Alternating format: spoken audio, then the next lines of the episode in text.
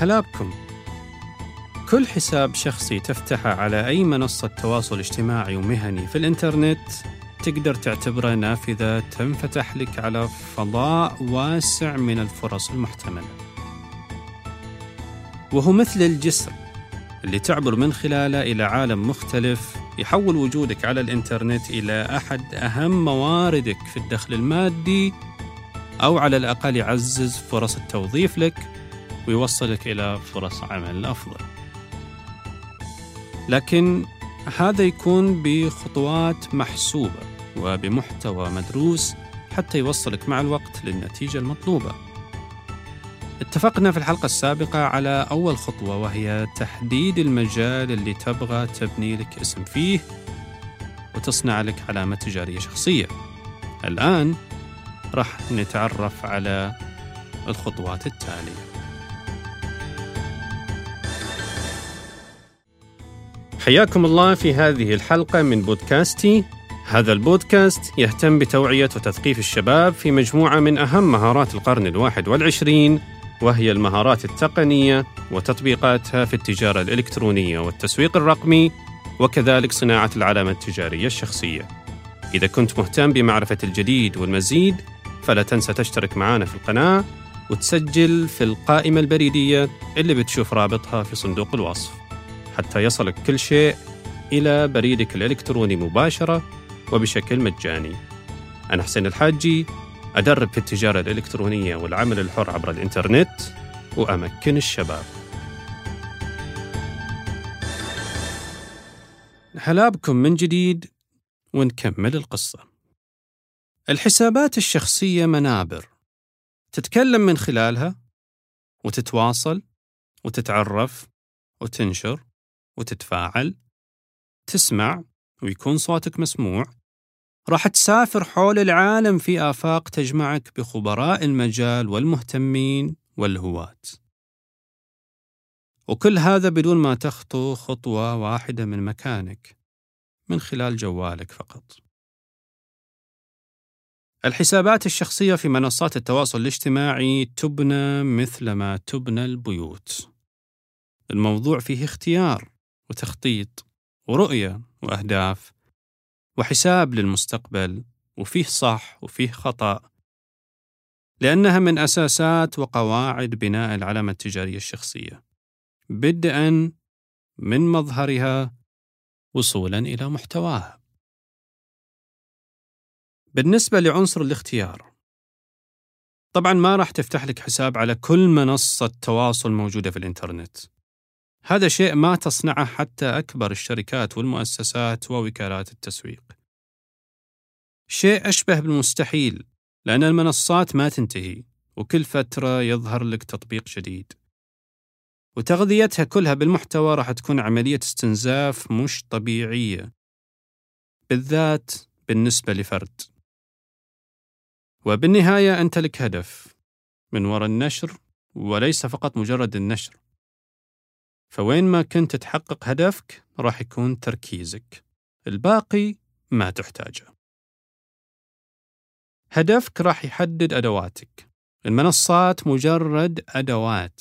إذا كنت صاحب عمل حر من أي نوع وهدفك تحقيق مبيعات وانتشار بين العملاء راح تركز على منصات قد تتفق وقد تختلف مع المنصات اللي ركز عليها شخص آخر يبحث عن وظيفة أو علاقات مهنية وفرصة عمل أفضل.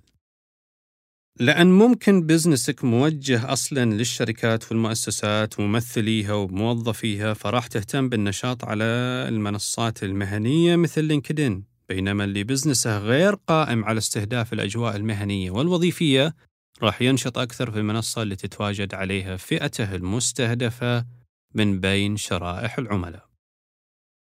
والباحث عن عمل والمهتم بتقوية العلاقات المهنية راح يكون تركيزه أيضا على منصات مهنية لكنه في نفس الوقت راح يستغل وجوده في المنصات الأخرى لهذا الغرض. بطريقة حتكون ضمن كلامنا. فكرتنا الأساس هنا الهدف ثم الفئة المستهدفة وراح تتحدد لك الأداة والمنصة بشكل أفضل. خطوات تأسيس تواجدك عبر المنصات إلى حد كبير متشابهة. وحتى لو اختلفت المنصات وحتى لو اختلفت الأهداف.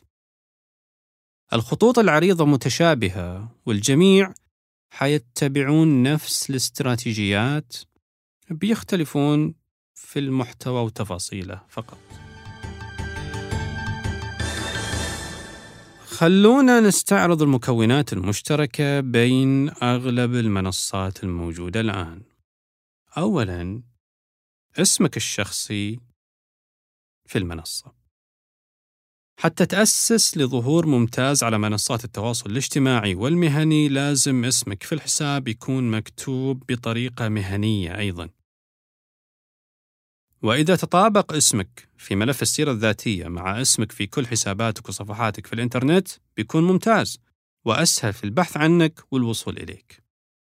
وهذا معناه طبعا أن الحساب ما يصير يكون اسمه عبارة عن مثلا حرف بي بالإنجليزي وفوقها فتحة بالعربي وجنبها إيموجي فراشة لونها أزرق. إذا كنا نخطط إلى الاستفادة من هذا الحساب مهنيا لازم نكون واضحين فيه قد الممكن. وقد يكون مقبول أن اسم الحساب يكون مكون من اسمك العربي والإنجليزي وبينهم علامة فاصلة أو فراغ وهي ممارسة شائعة على كل. الهدف من ضبط الاسم مش فقط التعرف على اسم صاحب الحساب بل سهولة الوصول لك لما يقوم أي أحد بالبحث عنك سواء داخل المنصات أو عن طريق محرك بحث جوجل. وإذا كان اسمك موحد في جميع المنصات حيكون بعملية بحث واحدة في جوجل ممكن الوصول لك على أي موقع إذا كان هذا الشيء يهمك طبعا. نجي لاسم المستخدم أو ال user name وطبعا بيكون باللغة الإنجليزية أول مكون أساسي للحساب وأفضل user name ممكن يكون لحسابك هو اسمك الكامل نفسه. الاسم الأول واسم العائلة. إذا كنت تقدر تخلي user ك هو نفسه اسمك الكامل فممتاز. وأحيانا يكون شخص آخر يحمل نفس الاسم ويقوم بحجز ال user name قبلك. هنا حاول تغير أي شيء بسيط بحيث ما تروح بعيد عن الاسم الكامل. مثلا جرب تضيف شرطة بين الكلمات أو ت double حرف أو تحذف حرف م double. شيء من هذا النوع إلى أن تنتهي إلى user name أقرب ما يكون لاسمك الكامل الحقيقي. وبرضو قد يكون من الأفضل أنك تتجنب أي إضافات ما لها معنى واضح مثل الأرقام أو اختصارات حروف وكلمات إذا كانت عشوائية. النصيحة المهمة هنا كل ما قدرت توحد ال user name بين كل المنصات اللي تتواجد عليها كل ما كان أفضل أو على الأقل تقاربها من بعض إلى حد كبير حسب المتاح في كل منصة لأن ال user name له دور في إظهار صفحتك ضمن نتائج البحث أيضاً. لما المستخدم يبحث باسمك ويكون اسمك مكتوب حتى في اسم صاحب الحساب وكذلك مكتوب في ال user name راح يعزز من ظهور حسابك في النتائج حتما. بطبيعة الحال قد يكون user name معين متاح في منصة لكنه محجوز في منصة أخرى وما تقدر تستخدمه. وحتى لا تضطر تعمل لكل منصة user name مختلف تقدر من البداية ت check. هل هذا ال user name متاح في كل المنصات اللي راح تستخدمها أو لا؟ في موقع يعطيك هذه الخدمة بحيث أنك تكتب ال user name المقترح في مربع بحث وتخلي الموقع يتأكد لك هل هو متاح في المنصات اللي تستهدفها أو لا. راح أترك لكم رابط الموقع هذا في صندوق الوصف. بالنسبة لموقع لينكدين فما راح يكون فيه user name. حتى تسجيل الدخول بيكون عن طريق الإيميل.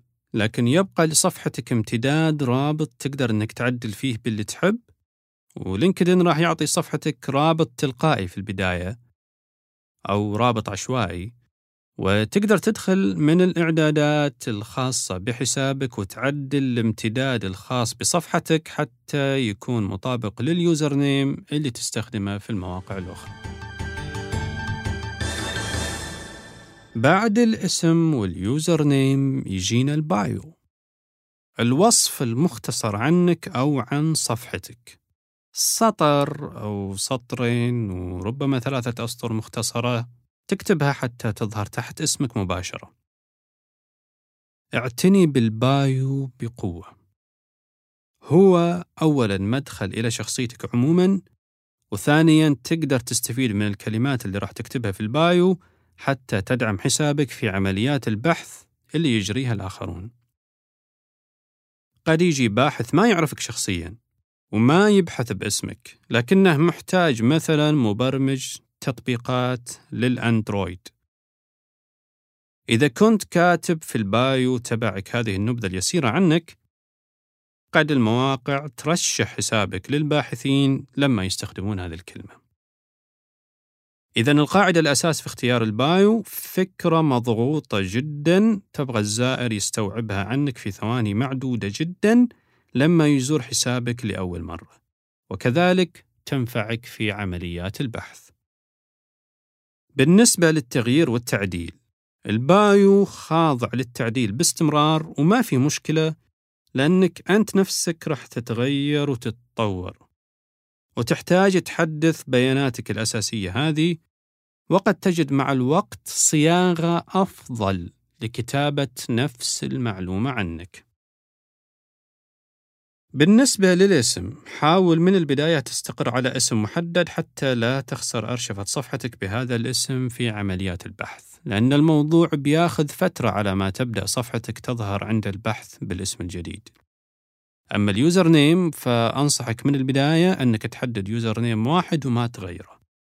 أي تغيير يعني بترجع تعدل رابط حسابك في كل مكان كنت ناشر الرابط فيه. وقد تكون راسل CV ك لجهة معينة وفيها user حساب معين فلما تغير ال user ما راح يقدرون يوصلون لحسابك وبرضه ما راح تستفيد.